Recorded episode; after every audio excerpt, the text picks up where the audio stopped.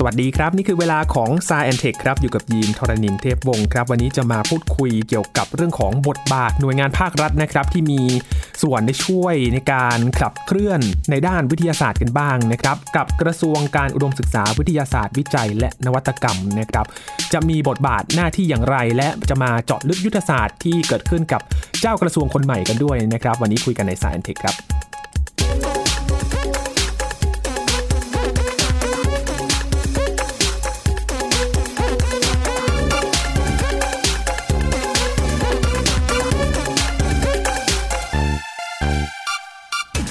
บทบาทของภาครัฐก็ถือว่าเป็นบทบาทที่สำคัญ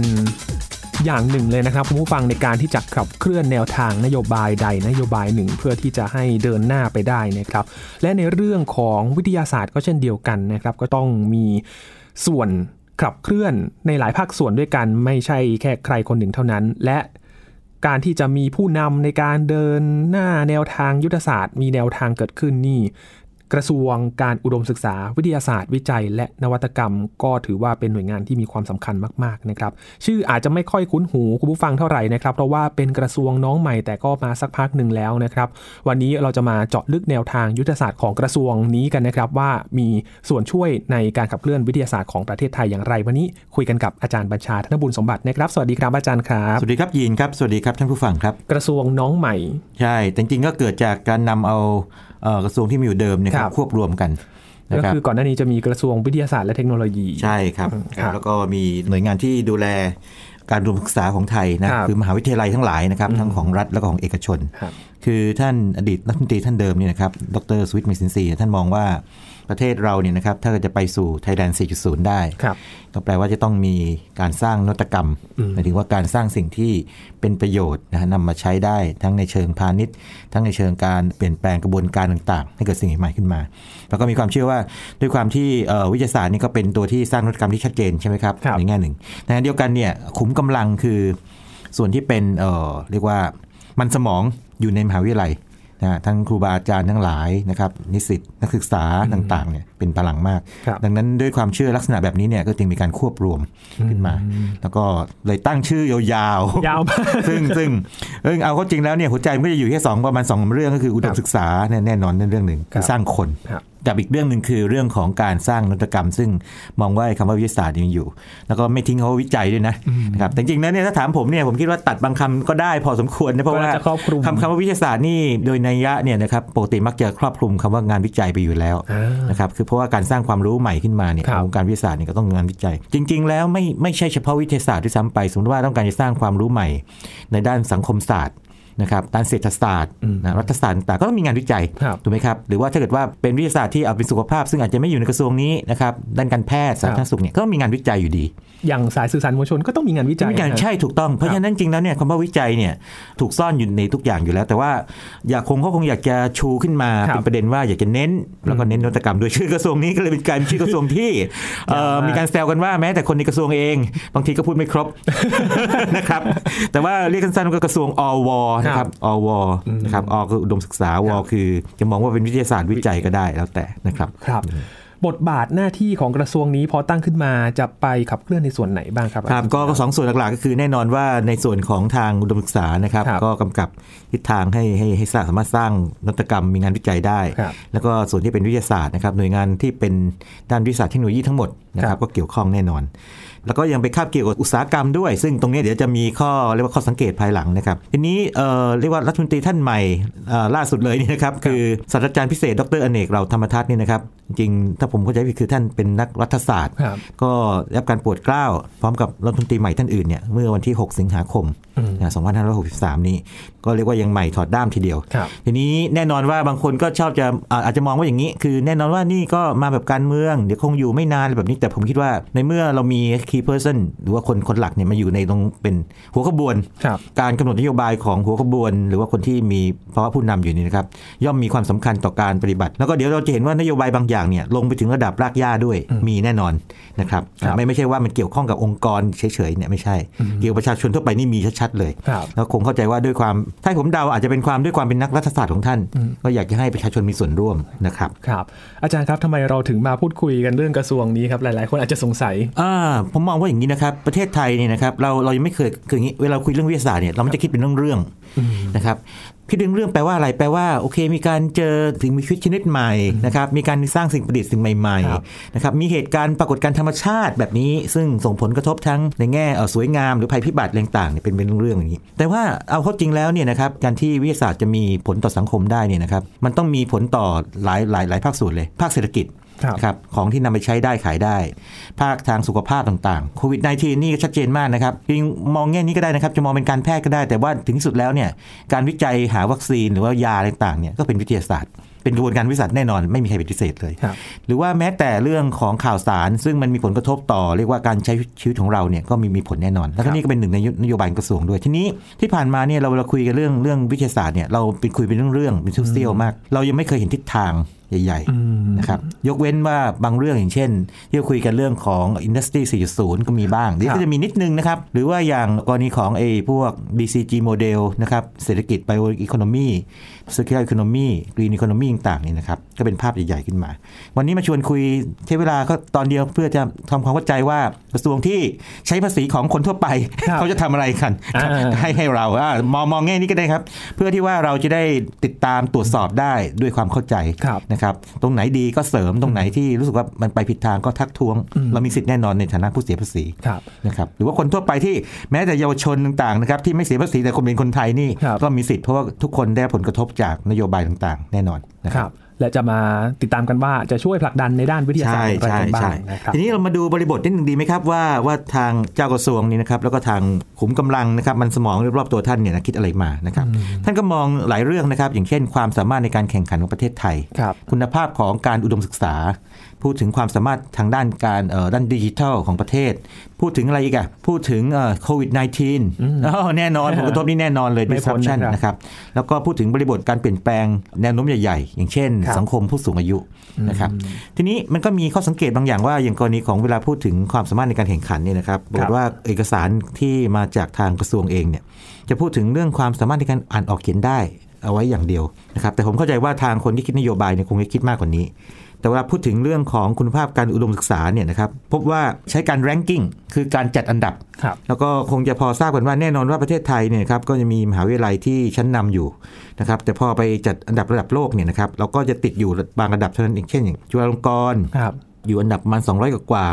มหิดลนะครับครับสามร้อยกว่า แต่บางปีมหิดลก็แซงจุฬาก็มีเหมือนกันนะครับแต่ว่าไม่เป็นไรนะครับจริงๆเนี่ยผมคิดว่าเวลามองภาพรวมเนี่ยมันอาจจะให้ภาพที่ไม่คมชัดนักครับถ้าเรามองไปที่ลงเป็นระดับเลยว่าคณะนี้เฉสาพาะขานี้ด้านเฉพาะด้านเนี่ยนะครับอ่าบางอย่างเนี่ยมหาลัยอื่นอาจจะมีจุดเด่นมากกว่าที่ซ้ำไปอืมครับอย่างเช่นเวลาพูดถึงเรื่องของพวกหุ่นยนต์เนี่ยแน่จุฬาก็แน่นอนก็เก่ง แต่ว่าทางพระนครเหนือหรือว่าทางบางมดอะไรแบบนี้ครับเขาก็มีความสามารถสูงมากครับหรือแม้แต่มหาลัยเอกชนหลายที่ก็ทำได้อย่างนี้เป็นต้น ทีนี้เวลามองเนี่ยผมเข้าใจว่าทางรัฐมนตรีท่านใหม่นี่คงจะให้ความสำคัญเรื่องนี้พอสมควร เพราะว่าจับเราไป benchmark กับพวกทางสิงคโปร์เงี้ยเรารู้เลยว่า โอ้ National University of Singapore เนี่ยอันดับ 11 ของโลก ไม่ธรรมดา ไม่ไม่ธรรมดานะครับ คือประเทศเล็กครับ ๆนะครับเป็นเกาะเล็ก ๆ นี่นะครับ แต่มีมหาวิทยาลัยระดับติด top 11 ของโลกอ่าไม่ท็อปไม่ถึงกับท็อป 10 แต่ก็ก็สูงมาก 11 นี่สูงมากนะครับ ครับ เอ่อหรือมาเลเซียเนี่ยนะครับก็เรียกว่ามีมหาลัยที่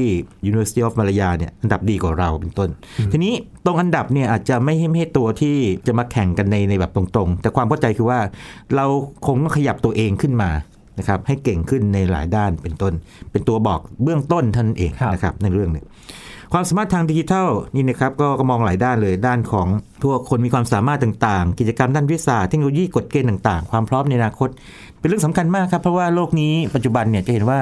พวกประเภทที่เขาเรียก deep tech ต่างๆเนี่ยพวกอย่าง AI ใช่ไหมครับบล็อกเชนต่างๆ หรือ quantum computing ต่างๆเนี่ยพวกนี้นี่เป็นลักษณะของดิจิทัลทั้งนั้นเลยครับส่วนใหญ่นะฮะอาอาจจะยกเว้นควอนตัมนิดนึง แต่ควอนตัมที่สุดก็ต้องมีดิจิทัลเข้าไปอยู่ด้วยครับนะครับไปปนอยู่ด้วยอยู่ดีนะครับกลายเป็นเรื่องพื้นฐานของเป็นธรรมะตอนไปครับแล้วครับนะครับคือมีนักเศรษฐศาสตร์บางท่านเนี่ยก็เปรียบเทียบไว้ดีนะบอกว่าดิจิทัลเมื่อก่อนนี้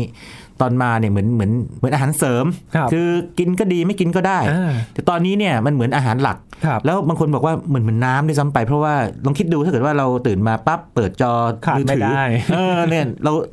เราดูดูไอโซเชียลมีเดียใช่ไหมต่างทีวียังทีวีดิจิทัลเลยเป็นแม้ต้นแต่เราคุยกันตตอนนี้ก็มีดิจิตอลอยู่ ใช่ก็ดีต่อพอดแคสต์ใช่ไหมฮะครับถูกต้องครับ เพราะฉะนั้นเรื่องนี้ก็เป็นเรื่องใหญ่อีกเรื่องหนึ่ง แล้วก็มีบางมิติอย่างเช่นโควิด -19 นะครับหรือว่าโควิด -19 เนี่ยแน่นอนว่าทำให้เศรษฐกิจทั่วโลกเนี่ยหรือว่าถดถอยไปมากครับครับบ้านเรานี่ก็โดนหนักเลยเพราะว่าเราเนี่ยไปอิงกับเรื่องการท่องเที่ยวท่องเที่ยวเยอะแล้วการส่งออกท่องเที่ยวได้โดนหนักมากครับนะ20%นี่หายไปเรียกว่าเยอะเลยอืมแล้วเกิดอะไรขึ้นล่ะการว่างงานก็เพิ่มขึ้นตามมาด้วยนะครับดังนั้นเนี่ยกระทรวงอวเนี่ยก็จะคำนึงถึงเรื่องพวกนี้ว่าจะทำยังไงดี เดี๋ยวจะมีนโยบายตามมานะครับ แล้วก็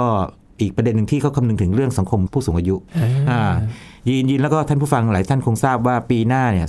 2564นี่นะครับ สังคมไทยนะครับจะเข้าสู่เรียกว่า age society นะครับ คือคือที่ผ่านมาเรียกว่า aging คือกำกำลังอิ่งอยู่ไงกำลังคือกำกำลังกำลังอ่าแต่ว่าปี 2564 เนี่ยนะครับ จากการคำนวณพบว่าเราเข้าสู่สังคม age society คือมีสัดส่วนผู้สูงอายุเกิน 60 ปีเนี่ยนะครับ ในเกณฑ์ที่กำหนดปั๊บนะฮะครับจริง ๆ จะ aging หรือ age เนี่ยจริง ๆ ก็ต้องเตรียมพร้อมอยู่ดีนะคครัรับบแต่ว่ามันหมายถึงว่าเป็นทางการละอืมเป็นอย่างนั้นนะครับครับนี่คือ แนวทางขับเคลื่อน ใช่ อันนี้อันนี้เป็นกรอบที่คล้ายๆสำหรับในการที่จะมาคิดว่าอะไรที่สำคัญบ้างครับอะไรสำคัญไม่สำคัญ แน่นอนว่าเอ s โซ i ตี้นี่สำคัญ เรื่องโควิด -19 สำคัญนะครับ เรื่องเรื่องความสามารถของมหาวิทยาลัยก็สำคัญอย่างนี้เป็นต้นนะครับ โอ้โหดูเป็นเรื่องที่จะต้องขับเคลื่อนไปพร้อมๆ กันเลยใช่อาจารย์ใช่ทีนี้ถ้าเกิดว่ามาดูเขาเรียกว่าระเบียบวาระหกด้านไอ้ตรงคำพวกนี้ต้องต้องระวังนิดนึงมันทับซ้อนกันเหมือนกันนะแต่ว่าหัวใจมันคือว่ามันจะมีเรื่องอะไรบ้างที่เขาจะทำหรือว่าให้ความสำคัญพูดง่ายๆอย่างนี้ครับก็หกด้านคืออย่างนี้ครับกระทรวงอวเนี่ยเขาก็จะมองว่าเปลี่ยนความยากจนสู่ความมั่งมี อย่างทั่วถึง อันนี้ฟังดูจริงๆ ก็เหมือนกับกระทรวงอื่นเหมือนกันนะครับนะครับ ก็เดี๋ยวมาดูว่าเขาจะทำได้ยังไงบ้างครับแต่ว่าบางเรื่องเป็นนโยบายต่อเนื่องมาจากรัฐมนตรีท่านเดิมคือเรื่องของ BCG economy BCG BCG ครับคือ Bio Economy นะครับ Circular Economy และครับ Green Economy Bio Economy ก็คือเป็นเศรษฐกิจที่อิงกับพวกทางชีวภาพนะครับพวกพืชสัตว์จุลินทรีย์ต่างๆพวกนี้นะครับมาสร้างมูลค่าเพิ่มครับ Circular Economy เนี่ยก็คิดถึงการรีไซเคิลกัน upcycling อะไรต่างๆพวกนี้อ่าทำนองนั้นนะครับครับนะคือทำให้เกิดของเสียน้อยสุด จริงๆเนี่ยถ้าเกิดว่าถามคนที่เขาทำงานในวงการพวกเกี่ยวกับเรื่องการจัดการ waste management เนี่ยเขาบอกจริงๆ โลกนี้ไม่มี waste คือคือมองมองว่าสิ่งที่มันเป็น waste หรือเป็นขยะเนี่ยมันสามารถไปเป็นวัตถุดิบของในกระบวนการอื่นได้ ถ้าคุณจัดการมันถูกต้องครับแล้วก็มีการพูดถึงอุตสาหกรรม 4.0 นะครับสั้นๆไว้นิดนึงนะครับซึ่งเราเคยคุยกันมาแล้วในตอนหนึ่งในพอดแคสต์เนี่ยนะครับใช่สักพักหนึ่งนะว่า4.0คืออะไรที่แท้จริงอ่าใช่ใช่แล้วก็พูดถึงความมั่นคงของมนุษย์ และพลังทางสังคมนะครับแล้วก็พูดถึงการพัฒนาคน ผมมีข้อสังเกตว่าทางรัฐมนตรีท่านนี้กับทางผู้ออกนโยบายชุดนี้วันเนี่ยจะพูดถึงคนเยอะมากเลย เข้าใจว่าส่วนหนึ่งก็เป็นคงเป็นเพราะว่าพอมีการอุดมศึกษามาปั๊บเนี่ยนะครับครับก็แน่นอนว่าหน้าที่อันดับหนึ่งอันนั้นที่สำคัญอย่างหนึ่งของไอ้อุดมศึกษาคือการเอ่อสร้างกำลังคนที่มีคุณภาพ นอกเหนือไปจากงานวิจัยและพัฒนาอืมนะครับจะว่าไปแล้วเนี่ยการผลิตคนนี่อาจจะแบบมามาก่อนงานวิจัยที่ซ้ำไปครับนะครับแต่หลังๆเนี่ยจะเริ่มเนี่ยมีงานวิจัยเพิ่มขึ้นมากละครับ จริง ๆ คนถ้ามองถึงการเปลี่ยนผ่านนะครับ คนก็ต้องเรียนรู้กับสิ่งที่มันเปลี่ยนไปด้วยเนอะถูกต้องถูกต้องครับแล้วก็มีเรื่องหนึ่งที่ทางรัฐมนตรีท่านนี้เนี่ยบอกไว้ชัดเลยบอกว่าท่านท่านอยากจะปฏิรูประบบของไอ้กระทรวง ให้ทำงานคล่องขึ้นมีการเรียกว่าหา เรียกว่าอย่างนี้สร้างระบบนิเวศ ในการที่จะเอื้อต่องานวิจัยพัฒนาครับก็มาดูกัน อันนี้ในแง่หนึ่งเนี่ยนะมองแบบรัฐศาสตร์คือเป็นสัญญาประชาคมนะคือสัญญาไว้กับประชาชนว่าจะทำแบบนี้ก็มาดูกันว่าเอ่อภายในเวลาสมมติว่าสักปี 2 ปีอะไรอย่างนี้นะครับจะเปลี่ยนแปลงถ้ายังไม่เปลี่ยนแปลงอย่างนี้นะครับมากน้อยแค่ไหนจะจะมีอะไรเปลี่ยนแปลงมากน้อยแค่ไหนก็จับตาดูนะคครัรับบอ่าเป็นภาษีของเรานี่เราเราก็ต้องจับตาใช่ไหมคนะรับโอ้โหลุ้นเหมือนกันนะครับว่า แน่นอนว่าพูดถึงหน่วยงานภาครัฐก็จะมีขั้นตอนมากมายนะครับใช่ใช่ใช่ทีนี้ถ้าเกิดว่าเราเอาแบบคำหรูๆนะซึ่งอันนี้อาจจะฟังแล้วเบื่อๆนิดนึงหรือว่าไม่แน่ใจว่าเบื่อแบบที่สนุกไหมครับคืออวหรือกระทรวงการอุดมศึกษานะครับวิทยาศาสตร์วิจัย และนวัตกรรมเนี่ยผมพูดครบนะครับนะครับคือหน่วยงานที่นำความรู้พลังไปช่วยประชาชนอ่าเขานี่นี่คือเขาเป็นวิสัยทัศน์เขาแบบนี้นะครัครับบก็อย่างที่บอกคือเอาคนที่ตั้งทีนี้ ถ้าถามว่าไหน จะมีอะไรเป็นรูปธรรมบ้างในเวลาอันใกล้อ่าเพราะว่าคนเราเนี่ยมักจะในขอดูผลงานชัดๆไหนสิล่ะไหนล่ะอ่ามันไม่ไม่เอานโยบายละเบื่อเบื่อเบื่ออย่างนี้นะฮะฟังแล้วมันอาจจะคล้ายๆกับแบบเป็นความฝันเป็นตัวหนังสือเยอะครับไปเนี่ยบอกภายในหนึ่งปีเนี่ยนะครับทางท่านรัฐมนตรีท่านนี้แล้วก็ทีมงานเนี่ยนะครับก็จะเรียกว่ามันว่า quick wins quick ที่แปลว่าว่องไวรวดเร็ว wins คือชนะได้ผลอย่างนี้เป็นต้นครับก็จะมี 5 เรื่อง เรื่องแรกคืออย่างนี้ครับยินคือ มีการคาดการณ์ผมเข้าใจว่าอย่างนี้นะ เป็นการเพิ่มทักษะให้บัณฑิตจบใหม่ ด้านดิจิทัลเข้าใจว่าอย่างนี้ อันนี้เป็นคำอธิบายผมเองนะ ถ้าเกิดมีอะไรผิดพลาดเนี่ยเดี๋ยวมาเอามามาลองแก้ไขดู แต่ก่อนหน้านี้เราคงพอทราบว่ามีความเป็นห่วงว่าโควิด -19 เนี่ยจะทำให้เด็กที่จบใหม่ๆเนี่ยหางานยาก โอ้ ใช่ครับอาจารอ่าย์ใช่ไหมนี่นี่เป็นเรื่องจริงถูกไหมครับ เอ๊ะ ยังไงดี ใช่ไหมครับ ทีนี้มันก็จะมีข้อเสนอจากผู้ที่อยู่ในวงการหลายๆหลายวงการนะครับ มีความเห็นตรงกันระดับหนึ่งว่าครับหากว่าเราทำให้บัณฑิตจบใหม่เนี่ยมีอะไรบางอย่างทำไปก่อนช่วงนี้นะครับแล้วเป็นประโยชน์ต่อตัวเขาเองนั่นเรื่องหนึ่งครับแล้วทำเป็นประโยชน์ต่อคนทั่วไปด้วย หรือแม้แต่ธุรกิจอุตสาหกรรมด้วยน่าจะดี ก็เลยมีเรียกว่าโครงการเพิ่มทักษะ up skill มันจะจบใหม่ ให้เรียนรู้ด้านดิจิทัลอืมนะครับพอเรียนรู้ไปแล้วนะครับเขาบอกว่าอย่างนี้ตั้งเป้าไว้ 2 5 0 0 0 0 คนนะครับแล้วก็หลักสูตรเนี่ยหปี พัฒนาพวกนี้ พอจบไปแล้วเนี่ยนะครับสามารถไปทำได้2อย่าง1คือ ถ้าไม่ไปลงพื้นที่ไปสอนประชาชนทั่วไปครับยีนยังจำเรื่องตอนที่เอ่อเรียกว่ารัฐบาลเขาให้เงิน 5,000 บาทได้ไหมครับแล้วก็มีเยียวยานะครับใช่เยียวยา 5,000 บาทเนี่ยนะครับเป็นเวลา3เดือนก็ตามเนี่ยปรากฏว่าสิ่งที่เกิดขึ้นคือประชาชนจำนวนหนึ่งเนี่ยอาจจะไม่ถนัดในการลงทะเบียน แบบนี้อ๋อหรืออาจจะคนอื่นมาใช่ทำให้แล้วก็ถูกหลอกถูกอะไรอย่างนี้ ตรงนี้ก็เป็นการทำให้ประชาชนทั่วไปเนี่ยครับมีความสามารถด้านพื้นฐานดิจิตอลมากขึ้นนะให้บัณฑิตพวกนี้ต้องไปสอน หรือถ้าเกิดว่าเขาสามารถที่จะไปปฏิบัติงานกับภาคเอกชนครับใช้ความรู้ที่ฝึกอบรมไป 1 ปีเนี่ยได้เนี่ยก็จะดีมีผลต่อเศรษฐกิจแน่นอน นั่นคือเรื่องแรกเรื่องที่สองนี่น่าสนใจทีเดียว เป็นชื่อฟังเพราะๆนะ แต่ว่าผมเองก็ยังอยากจะเห็นของจริงเป็นเหมือนกัน เขาใช้คำว่า Thailand Mega Hackathon Thailand คือประเทศไทยนะ mega คือขนาดใหญ่มโหฬารเลย Hackathon Hackathon นี่ฟังเพลินๆเหมือนกับมาจากแฮกเกอร์หรือเปล่า ใช่จริงด้วยนะครับเอกทอนเนี่ยก็คือคล้ายมาราธอนมาราธอนหรือเปล่าคล้ายๆทำนองนั้นแต่จริงๆแล้วเนี่ยคำนี้เป็นคำที่มาจากทางฝั่งไอทีนะครับยินเคยได้ยินคำนี้ไหมแฮกเกอร์ตอนเคยครับเคยนะเป็นเป็นยังไงเออจีนลองอธิบายนิดหนึ่ที่งนี่มีการแข่งขัอะมีด้วยใช่ไหมอ่าแน่นอนอะดีเลยไหนอธิมีบายการฟังหน่อยนำเสนอแนวคิดที่จะนำมาปรับใช้ กับการทำงาน แต่ละฝ่ายอ่าก็จะมีนำความรู้ของแต่ละฝ่ายเนี่ยมาประยุกต์ครัใช้บว่าครับเป็นนวัตกรรมอะไรใหม่ๆตอนตอนคิดนี่คิดคนเดียวหรือคิดเป็นกลุ่มเป็นกลุ่มคเป็รับนกลุ่มนะใช่ให้เวลาจำกัดใช่ไหมใช่ครับอ่าเป็นต้องเป็นไอทีไหมหรือไม่จำเป็นไม่ไม่จำจำเป็เป็นนอ่าโอเค แต่จะเล่าให้ฟังว่าถ้าแฮกเกอร์ตอนที่ตอนเริ่มต้นเนี่ยจะมาจากทางไอทีก่อนมันถึงมีคำว่าแฮกแฮกมาด้วยไงครับแต่ตอนหลังเนี่ยเขาขยายออกไปว่าเป็นอะไรก็ได้โจทย์อะไรก็ได้เลย แต่หัวใจมันคืออย่างนี้ คุณต้องคิดวิธีการใหม่ หรือสร้างนวัตกรรมการจัดการหรือวิธีการใหม่เนี่ยครับภายใต้เวลาที่จำกัด อ่าและเป็นต้นแบบออกมาครับอ่าแน่นอนว่าบางทีถ้าใช้ได้เลยก็ดีมากๆเลย แต่ถ้าใช้ไม่ได้เป็นต้นแบบเพื่อไปปรับปรุงต่อไปอ่านะครับตรงนี้เนี่ยทางกระทรวงอวเขามองว่าถ้าสามารถจะทำให้ประชาชนนะครับทุกระดับเลยนะครับตั้งแต่ชุมชนภูมิภาคหรือประเทศที่มา เอาโจทย์ที่เป็นเพนพอยต์คือที่เป็นแบบว่าเรื่องที่เขาแบบขัดใจเหลือเกิน หรือว่าอยากให้แก้ปัญหาเหลือเกินเนี่ยเอามาทำเนี่ยนะครับ เขาก็จะมีโครงการนี้สนับสนุนให้ภายในหนึ่งปีอ่าซึ่งอันนี้ลองจับตาดูนะครับ เดี๋ยวประกาศออกมาเมื่อไหร่เนี่ยนะครับผมมีความเชื่อว่าคนไทยจำนวนไม่น้อยเลยนะครับ ถ้าเกิดว่ารู้เขาเนี่ยน่าจะรวมกลุ่มกัน แล้วก็คิดอะไรดีออกมา ซึ่งเป็นเรื่องดีถ้าเกิดว่าเราสามารถระดมพลังออกจากทั้งสังคมออกครัมาบได้ทำเรื่องสร้างสรรค์ ยินเชื่อว่าอาจจะมีม้ามืดอยู่นะครับ แล้วก็มี ความรู้ซ่อนอยู่ในหลายๆใช่เที่ยวคาดไม่ถึงนะครับเที่ยวคาดไม่ถึงอ่าหวังว่าเป็นแบบนั้นนะครับ อันนี้ก็เป็นเรื่องดีซึ่งจะไม่ค่อยได้เห็นมากแต่ส่วนใหญ่ก็จะเห็นในองค์กรอย่างที่เมื่อกี้ยินบอกเนี่ยใช่ไอครับเอสต่างๆอันที่ 3 นี่คือเป็นเรื่องของเรียกว่า foresight foresight คือการมองไปในอนาคต ไม่ใช่การทำนายนะครับยินเอ่ออันนี้ต้องต้องแยกให้ดีมันไม่ใช่การแบบคล้ายๆ ไม่ได้กับดูดวงนะครับ ไม่ไม่ให้ดูดวงไม่ fortune teller foresight เนี่ยเป็นการคาดการณ์เขาเรียกว่า scenario หรือฉากเหตุการณ์แต่นี้เราชอบใช้คำว่าฉากทัดใช่ไหมครับสมมติว่าโอเคเอ๊ะเรื่องนี้จะจบยังไงนะนะครับธุรกิจนี้จะเป็นยังไงใช่ไหมครับ หรือว่าการโควิดเอ่อ19โควิดสิบเก้าจะเป็นยังไงครับฉากทัดก็จะมีรูปรูปร่างแบบต่างๆออกมา ทีนี้ถ้าเราคิดได้แบบที่ได้ได้หลากหลายมากพอ แล้วก็หาวิธีการเรียกว่าจัดการของแต่ละแบบเนี่ยแปลว่าถ้าเกิดว่าแต่ละอย่างมันเกิดขึ้นเนี่ยตอนนั้นเนี่ยเราไม่ต้องไปเสียเวลาคิดอื มมากๆ เหมือนกับเริ่มจากศูนย์ไงคือเราได้คิดล่วงหน้าไว้ก่อนระดับหนึ่งแล้วอ่ามัมันมันมีความเอ่อเรียกว่าประกันความเสี่ยงไว้ระดับหนึ่งครับคือได้คิดไว้ล่วงหน้าก่อนแล้ว แน่นอนว่าอาจจะไม่เกิดขึ้นตามที่เราคาดการณ์แต่ถ้ามันเกิดใกล้ใกล้เคียงเนี่ยเราก็สามารถที่จะรับมือมันได้ดีพอสมควรครับมองมองแง่นั้นฟอร์ไซต์เนี่ยนะครับเป็นเอ่อเรียกว่าลักษณะของการมองอนาคตที่ทางกระทรวงอวเขาอยากจะนั่นเลยนะฮะอยากจะระดมกลุ่มขึ้นมา ทำเพื่อบอกว่าทิศทางของงานวิจัยนวัตกรรมเนี่ยจะเป็นยังไงบ้างอืมนะครับเป็นอย่างนั้นครับนะครับก็เป็นอะไรที่เดี๋ยวเราจะได้ยินคำนี้บ่อยๆขึ้น ผมเคยเห็นคำแปลคำนี้แต่คนไม่ค่อยชอบนะเขาเรียกปรทัศน์ ทัศน์คือทัศนะคือมองไงครับปอระเนี่ยนะครับแปลว่าข้างหน้า ถ้าพูดว่าปอระเฉยที่คนคนไม่เข้าใจ แต่ถ้าพูดปอระโลกนี่คนจะเข้าใจ ปอระโลกคือโลกหน้าคือนั่นไปแล้วนะครับปอระคือข้างหน้าครับนะฮะยินนึกถึงอีกปลอละหนึ่งนะครับปอระอะไรครับพลสิทธิ์พลสิทธิ์เออแต่จำไม่ดีนะใช่ใช่คนละคำคนละคนละคำรับไม่ไม่แน่ใจนะต้องไปเช็คลากศัพท์ดูนะฮะครับครับแต่ว่าคงคุยเขาฟอร์ไซต์กันเยอะนะครับนั่นก็เรื่องหนึ่งอ๋อแล้วเรื่องที่สี่นะครับที่มีห้าเรื่องนะสี่คืออย่างนี้ครับคือทางเจ้ากระทรวงมองว่า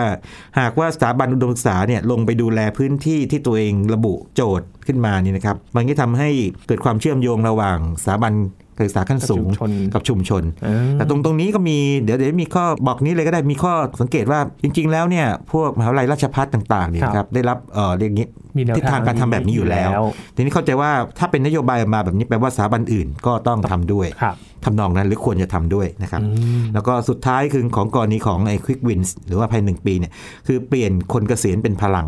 อันนี้คือมองเรื่องสังคมผู้สูงอายุนะฮะว่าเอ๊ะถ้าผู้สูงอายุนี่ผู้สูงอายุเนี่ยแปลว่าอะไรแปลว่าท่านมีทักษะการทำงานระดับหนึ่งอะนะที่ครับเคยทำมาต่อชีวิต มีความรู้ด้วยอืมหากว่ายังสามารถที่จะเรียกว่ามีพลังในการที่จะมาสร้างสรรค์ต่างเนี่ยน่าเป็นเรื่องดีครับหรือว่าบางเรื่องต้องเติมทักษะดิจิทัลหรืออื่นๆเนี่ยนะครับก็เติมเข้าไป แล้วก็เพื่อที่จะความรู้ประสบการณ์ที่น่าสนใจเนี่ยนะครับที่เป็นประโยชน์เนี่ยถ่ายทอดให้กับคนรุ่นต่อไปได้ครับนี่คือนั่นภายในหนึ่งปี นั่นคือภายหนึ่งปี เพราะฉะนั้นเนี่ยสิ่งที่รับฟังไปวันนี้นะครับ ท่านท่านผู้ฟังเนี่ยนะครับจับตาเลยนะครับจับตานับแต่วันนะครับที่ฟังพอดแคสต์นี้นะครับหรือสักพักหนึ่งเนี่ยหนึ่งปีนี่ ทวงถามจากทางกระทรวงอวเลยนะครับว่าว่าว่าคุณทำอะไรไปได้ท่านมีสิทธิ์ทวงถามนะครับ ว่าครับห้าห้าอย่างที่ว่านี้มีอะไรเป็นรูปธรรมขึ้นมาแล้วบ้างอ่านะครับถ้าติดขัดก็ช่วยกันครับนะครับอันนี้คือระยะแรกใช่ใช่และถ้าไกลกว่านั้นล่ะครับไกลกว่านั้นเนี่ยมองว่า2-4ถึงปี คือตอนแรกผมก็งงนะทำไมเอ๊ะทำไมตอนแรกไกลๆผมนึกว่า5ปี 10 ปี 20 ปีไม่ไม่ใช่ไม่ใช่ไม่ใช่ครับสองสี่ปีคือเลือกตั้งใหม่ไงอ๋อถ้ามีเลือกตั้งนะครับครับเออคงเป็นแบบนั้น2อสปีนี่ก็คือมองแบบ long term ไปหนึ่งก็คือเป็นการมองว่าวางรากฐานครับ foundation ก็จะมีคำที่ไม่แน่ใจว่าจะปรากฏในสื่อหรือเปล่านะ แต่ว่าในในเอกสารที่เป็นเอ่อนโยบายเนี่ยระบุมาเรียกเขาเรียกว่า pillar pillar แปลว่าเสาเสาหลักอ่าวิธีจำง่ายๆเนี่ยถ้าจำภาษาอังกฤษจะง่ายกว่าภาษาไทยมันจะเวิร์นเวิร์นิดหนึ่งทั้ง 4 อันเนี่ยขึ้นด้วย knowledge หรือความรู้หมดเลยครับนะครับ อันแรกคือ knowledge dissemination dissemination แปลว่าการ เผยแพร่ความรู้อืมคือการสร้างคน อันนี้คจรับริงๆเนี่ยความหมายมันเหลื่อมกันอยู่ แต่ว่าผมลองอ่านดูแล้วเนี่ยนะครับความหมายของอันที่หนึ่งคือการสร้างคน ด้วยการเผยแพร่ความรู้ไปให้คนเก่งขึ้น อันที่สองคือ knowledge creation คือสร้างระบบเอ่อเขาเรียกระบบนิเวศทางงานวิจัย เพื่อให้เพื่อให้เกิดการวิจัยพัฒนา สู้สู้กับประเทศอื่นได้อย่างนี้เป็นต้นนะครับ แล้วก็ 3 คือ knowledge utilization คือการใช้แน่นอนมีความรู้ถ้าไม่ใช้นี่มันมันก็เหมือนก็ไม่มีไม่มีนะครับนะครับคือการนำไปใช้ แล้วก็ 4 คืออันนี้น่าสนใจทีเดียว คือจะพุ่งไปที่มหาวิทยาลัยเป็นหลักเลยคือ knowledge institution คือทำให้องค์กรอย่างมหาวิทยาลัยเนี่ยครับเขามีความทันสมัยอืมเป็นประโยชน์จริง ๆ การครับจัดการใหม่นะครับแล้วก็เชื่อมโยงกับสังคมจริง เพราะฉะนั้นในในการวางรากฐานเนี่ยนะครับทางกระทรวงอวเขาก็จะมองว่าเขาจะทำสี่อย่างเนี้ย ก็คือขึ้นใน knowledge คือใช้ความรู้นะครับ ตั้งแต่สร้างคนสร้างผลงานเออจะมองอย่างนี้แหละ knowledge creation ใช่ไหมสร้างความรู้สร้างผลงานการใช้แล้วก็ใช้ผลงานครับแล้วก็ทำสถาบันให้เข้มแข็งอืมนะครับเป็นอย่างนั้นครับนี่คือการวางรากฐานระยะ ยาวกว่า 1 ปีใช่สองปีใช่สี่ใช่ปีทีนี้มันก็จะมีในรายละเอียดบางอย่าง ยกตัวอย่างแค่ยกตัวอย่างก็พอนะครับอย่างเช่นกรณีของ knowledge creation เนี่ยนะครับเขาก็จะมองว่าเอ๊ะถ้าเกิดว่าเราร่วมมือกับต่างประเทศ เฉพาะทางเรื่องที่สำคัญเนี่ยน่าจะดีนะครับ แล้วก็กรณีของพวก deep tech ที่มันมันมีความซับซ้อนลึกซึ้งมากอย่างที่ผมพูดไปตั้งตอนต้นเนี่ยนะครับ AI blockchain big data analytics ต่างๆนี่นะครับหรือ quantum computing หรือ quantum technology ใหม่ๆ communication ต่างๆเนี่ยก็น่าจะมีแผนแม่บทเรื่องนี้ความจริงเนี่ยท่านรัฐมนตรีคนก่อนดรสวิตเมสินซีเนี่ยให้ความสำคัญมากๆเลยนะครับเรื่องพวก deep tech นี่นะแต่ว่าในเอกสารชุดปัจจุบันเนี่ยนะครับดูเหมือนจะเป็นแค่ส่วนหนึ่งอืมนะครับจะเป็นเน้นเรื่องของคนเรื่องของไอ้การหวังผลระยะเรียกว่าสั้นๆตรงนี้เยอะนิดหนึ่งนะครับในในขณะเดียวกันเนี่ยระยะยาวก็มีอย่างที่บอกไป ก็เป็นตัวอย่างของไอ้การที่นโยบายของทางกระทรวงอวเนี่ยนะครับก็ออกมาแบบนั้นนะครับอืมก็จะเห็นภาพที่ ไปอีกทิศทางหนึ่งนะครับ แต่ว่าแนวทางเนี่ยก็จะไปในทางเดียวกันไหมครับอาจารย์ถ้ามองใช่ใช่ตรงนี้ผมผมมีข้อสังเกตแบบนี้กันนะครับครับเดี๋ยวใช้เวลาช่วงสุดท้ายข้อสังเกตคืออย่างนี้เออประการแรกนี่นะครับคือแผนการหรือว่าเป็นนโยบายนี่นะครับ ก็จะพูดถึงเอ่อหน่วยงานเรียกว่าสภานโยบายการศึกษาวิทยาศาสตร์นวัตกรรมแห่งชาตินี่ขึ้นมา แล้วก็บอกว่าอิงกับยุทธศาสตร์ชาติอยู่ อืมอ่าซึ่งอันนี้เป็นประเด็นที่ควรจะถกเถียงกันอย่างมาก ๆ เลย เพราะว่าครับตั้งแต่โควิด -19 มาเนี่ยนะครับเขาบอกยุทธศาสตร์ชาติ 20 ปียังยังดีอยู่หรือเออออะไรนี้เป็นต้นอ่าทีนี้แน่นอนว่าคงไม่ทุกอย่างอันนี้ผิดครับแต่อาจจะไม่ครบ หรืออาจจะจุดเน้นไม่ไม่ชัดเจนมากครับเพียงพอก็ได้นะครับ อันนี้เป็นควรจะท้าทายข้อสังเกตที่ 2 คือแบบนี้ครับ หนึ่งคืออิงกับยุทธศาสตร์ชาติแล้วเนาะนะครับผ่านกลไกที่มีมีกลุ่มอ่าสภานโยบายที่ว่านี้นะครับบอกไปครับสองคือเรื่องที่รัฐมนตรีท่านก่อนเคยให้ความสำคัญไว้นะครับ อย่างเช่นเรื่องของ BCG Economy เนี่ยเอ่อหรือว่าเรื่องอุตสาหกรรม 4.0 พวกเนี้ยจะกล่าวถึงค่อนข้างน้อยนิดหนึ่งนะครับแต่เชื่อว่าด้วยด้วยความที่ลักษณะบางอย่างที่มันเดินไปแล้วมันดีเนี่ยนะครับก็น่าทำต่อครับสามนี่คือเรื่องของ EEC อ่าอ่านะครับเขตเศรษฐกิจพิเศษนะครับทาง อันนี้เนี่ยทางรัฐมนตรีท่านนี้พูดชัดเจนว่าอย่างนี้ตั้งแต่มีโควิด -19 เนี่ยควรจะเร่งทบทวนว่าจริง ๆ แล้วเนี่ยควรเป็นอย่างนั้นอยู่หรือเปล่า10อุตสาหกรรม ตอนจริงๆแล้วตอนนี้มันเป็น 12แล้วนะครับ แต่ว่าในเอกสารนี้พูดถึง 10 แต่ผมคิดว่าเรื่องการทบทวนนี่ดีแน่นอน เพราะว่าเออเราคงต้องดูอะจริงๆ แล้วเนี่ยว่าสถานการณ์มันเปลี่ยนไป มันเปลี่ยนไปต้องทบทวนไปนะครับ แล้วก็ใช้ foresight อย่างที่เมื่อกี้บอกใช่ไหมการมองอนาคตนะครับ ดูว่าพฤติกรรมของกลุ่มคนต่างๆ ในสังคมนะครับ แล้วโลกด้วยเนี่ยนะครับ เป็นยังไง เราควรจะทำนี้หรือเปล่า อันที่ 4 หรือ5เนี่ยครับที่ต่อไปเนี่ยที่พูดถึงคืออย่างนี้ ผมมีความเห็นนะครับจากมุมมองวิทยาศาสตร์แบบนี้ครับเออเป็นเรื่องที่น่าสนใจนะ ผมจินตนาการว่าตัวเองเป็นอาจารย์มหาวิทยาลัยตัวเป็นเป็นนิสิตนักศึกษาในมหาวิทยาลัยเนี่ยนะครับหรือเป็นอาจารย์ก็ได้ เป็นอาจารย์ที่สอนภาษา เป็นอาจารย์ที่สอนศิลปะครับผมมองไม่เห็นตัวเองในนี้เลย อ๋อในด้านสายมนุษยศาสตร์สังคมไไศาสตร์ใช่ในเอกสารชุดเนี้ยครับแทบมองไม่เห็นเลย ถ้าจะเห็นก็เห็นแบบนี้บอกว่า ต้องมีการบูรณาการระหว่างศิลปศาสตร์กับเทคโนโลยี หรือว่าทางฝั่งวิทยาศาสตร์เทคโนโลยี เพื่อสร้างนวัตกรรมอ่าทีนี้มันก็เกิดคำถามว่า ถ้าเป้าหมายคือสร้างนวัตกรรมเนี่ยนะคครัรับบมันไม่ทำให้ไอ้ความความอิสระทางวิชาการที่จะหาความรู้เพื่อความรู้นะครับที่งดงามต่างๆเนี่ยอาจจะ เบาบางลงไปหรือเปล่า ซึ่งอันนี้เนี่ยควรจะดีเบตอย่างหนักเลยนะครัครับบเพราะว่าเอ่อญี่ปุ่นเนี่ยเคยเป็นเรื่องทำนองนี้มาก่อน ตอนที่ญี่ปุ่นนะครับเรียกว่าฟื้นตัวจากสงครามโลกขึ้นมาครับใช่ไหมครับ ตอนนั้นก็เรียกว่าอย่างนี้มีอเมริกามีเดมมิงมาช่วยเรื่องการจัดการ แต่ญี่ปุ่นถึงจัดการเก่งไงมีไคเซนมีโอ้โหโตโยต้าแบบ lean อะไรพวกเนี้ยนะฮะพวกการจัดการแบบ lean อย่างนี้ทำนองเนี้ยครับแต่ว่าช่วงแรกๆเนี่ยญี่ปุ่นเนี่ยก๊อปปี้ก๊อปปี้คือหมายถึงว่าก๊อปปี้เทคโนโลยีคนอื่นอืมนะครับของของประเทศอื่นโดยเฉพาะตะวันตก สิ่งเกิดขึ้นคือ ถึงจุดหนึ่งเขารู้ตัวว่าถ้าไม่ทำวิจัยพื้นฐานเองเนี่ย มันจะไม่สามารถทำอะไรที่มันลึกซึ้งกว่านั้นได้อืมญี่ปุ่นก็ต้องต้องเพิ่มครับการวิจัยพื้นฐานนี้เป็นต้น ทีนี้ในในเอกสารชุดนี้ก็บอกไว้เหมือนกันบอกว่า จะต้องได้สมดุลระหว่างเอ่อ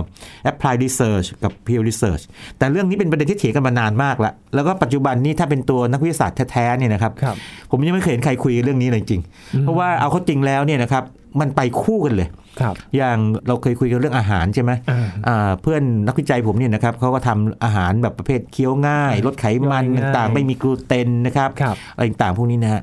โอ้เขาเขาทำแบบแอพพลายแหละคือของเอามากินได้เลยแหละนะครับกินได้เลยขายได้ด้วยนะครับบางอย่างเนี่ยทางเดียวกันนี่เขาลงลึกกันนะครับเขาศึกษาในขนาดที่ว่าเวลาอาหารเนี่ยมันเข้าไปในปากเนี่ยถูกเคี้ยวเนี่ยนะครับการสึกหลอการที่มันบดเคี้ยวนะครับการที่มันจะลื่นไหลลงคอต่างเป็นยังไงอืมไปถึงการดูดซึมนะครับครับในลำไส้จนถึงการโทษทีนะฮะในอนาคตพูดถึงการขับถ่ายไปด้วย แล้วพูดถึงจุลินทรีย์ต่างๆจะมีเรียกว่าการจำลองสิ่งที่เกิดขึ้นในร่างกายมนุษย์ตั้งแต่เคี้ยวจนกระทั่งออกไปเลย นี่เป็นต้นอั นนั้นก็เป็นเรียกว่าเป็น apply research ไหมส่วนหนึ่งคือใช่ถ้าทำอาหาร แต่อีกส่วนหนึ่งเนี่ยเป็นวิทยาศาสตร์จ๋าเลยนะอ่าอ่าลึกๆเลยนะครับครับเพราะฉะนั้นเนี่ยเอาเข้าจริงแล้วเนี่ยนะครับตัวเนื้องานเนี่ยจะเป็นตัวบอกเองอืมว่าว่าจะทำอะไร ส่วนเพื่อนในกลุ่มหนึ่งเขาทำด้าน engineering เขาก็สร้างของมาเลย เช่น เป็นพวกอุปกรณ์ทางการแพทย์ต่างๆ อันนี้อาจจะไม่ต้องการ peer research แบบลึกๆ มากขนาดนั้นครับแต่ว่าถ้าเกิดว่าเป็น วัสดุทางการแพทย์อุปกรณ์ทางการแพทย์ที่มันต้องมาอยู่ในร่างกายมนุษย์ปั๊บเนี่ยต้องมีการ test กับพวกเซลล์ต่างๆใช่ไหมว่าไม่ไม่เป็นพิษนะอ่าแบบนี้มี paper ออกมาค่อนข้างไปทางเป็นเอ่อวิทยาศาสตร์บริสุทธิ์ละครับคืออาจจะไม่ได้ใช้ตรงๆ แต่ว่ามันเป็นข้อมูลพื้นฐานสำหรับงานวิจัยที่ไปประยุกต์ได้นะครับหรือว่าเก็บไว้ก่อนนะครับเพื่อครับใช้ในงานอื่นนี่เป็นต้นนะครับอืมนี่คือข้อสังเกตเกี่ยวกับแนวทางของใช่กระทรวงนี้ใช่แล้วก็สุดท้ายนะครับคือจุดน่าสนใจคืออย่างนี้ผมยังไม่เคยเห็นความเชื่อมโยงครับนะครับระหว่างกระทรวงอวกับกระทรวงอื่น คืออ่าเอาเข้าจริงแล้วพอจะวิทยาศาสตร์ไปทำให้เกิดเป็นเงินขึ้นมาเนี่ยต้องผ่านอุตสาหกรรมต้องไปผมเชื่อมผมยังไม่เห็นว่ากระทรวงอวจะไปเชื่อมโยงกับทางกระทรวงอุตสาหกรรมยังไงแต่ว่าในทางปฏิบัติคงต้องเชื่อมมันอยู่แล้วครับนะครับทีนี้อันนี้ก็เป็นข้อสังเกตของเอ่อผมเองซึ่งอาจจะมองไม่เห็นไม่รอบด้าน แต่ว่ายังไงก็ตามนี่นะครับอย่างที่เราได้ทราบคือว่ากระทรวงนี้ก็เป็นหนึ่งในกลไกของรัฐนะครับแล้วก็ใช้ภาษีของประชาชนอืมแล้วก็สิ่งที่ทางกระทรวงนี้และกระทรวงอื่นๆทำเนี่ยนะครับมีผลต่อคนทั่วไปทุกระดับต่อธุรกิจของท่านนะครับถ้าท่านเป็นนักธุรกิจต่อคนทั่วไป ไม่ว่าท่านประกอบอาชีพอะไร ต่อนักศึกษาอุดมศึกษาทุกคนด้วยครับอย่าลืมว่าอย่างนั้นต่อครูบาอาจารย์ทุกคนด้วยครับเพราะว่านี่นี่คือกระทรวงอวนะครับดังนั้นเรื่องนี้จับตาดูให้ดีนะครับครับเพราะว่าหลายภาคส่วนมีส่วนเกี่ยวข้องกับการขับเคลื่อนในครั้งนี้ด้วยนะครับใช่ครับ ก็ต้องดูกันว่าแนวทางนี้จะได้ผลมากน้อยแค่ไหนใช่ก็ต้องคครัอบยดู คือถ้าเป็นเมื่อก่อนนี้เป็นแค่วิทยาศาสตร์อย่างเดียวเนี่ยนะครับยังไม่รวมอุดมศึกษาเข้ามาเนี่ยอาจจะดูไม่ค่อยเกี่ยวกับคนอื่นมากเท่าไหร่นะยกเว้นว่าที่เรื่องเฉพาะทางบางเรื่องนะครับแต่พอมีเรื่องอุดมศึกษามาปั๊บเนี่ยจะเห็นว่าอ๋อไม่เป็นตัวไม่ไม่น้อยนะครับไม่น้อยแล้วก็หน่วยงานอุดมศึกษานี่แปลว่าทั้งเอ่อมหาวิทยาลัยภาครัฐ และภาคเอกชนอืมนะครับครับทำให้เห็นนะครับแล้วก็ชวนจับตากันว่า เป็นอย่างไรกันบ้างใช่นะครับ เรื่องราวของกระทรวงกับเจ้ากระทรวงคนใหม่นะครับใช่กระทแล้วรวก็งนโยบายที่สำคัญคือนโยบายที่ครับทิศทางท่านว่าจะทำได้จริงมากน้อยแค่ไหนนะครับนะครับกับกระทรวงการอุดมศึกษาวิทยาศาสตร์ วิจัย และนวัตกรรมนะครับ พูดครบนะครับ อาจารย์พูดครบครับ วันนี้ขอบคุณอาจารย์บัญชามากขๆอบคุณเลยมากครับยินดีครับ นี่คือ Science Tech นะครับคุณผู้ฟังติดตามรายการก็ได้ที่ thaipbspodcast.com ครับแล้วก็พอดแคสต์ช่องทางต่างๆ ที่คุณกำลังรับฟังอยู่นะครับอัปเดตเรื่องราววิทยาศาสตร์เทคโนโลยี และนวัตกรรมกับเราได้ที่นี่ทุกที่ทุกเวลาเลยนะครับ ช่วงนี้ยีนทรณินเทพวงศ์พร้อมกับอาจารย์บัญชาท่านบุญสมบัติลาไปก่อนนะครับ สวัสดีครับ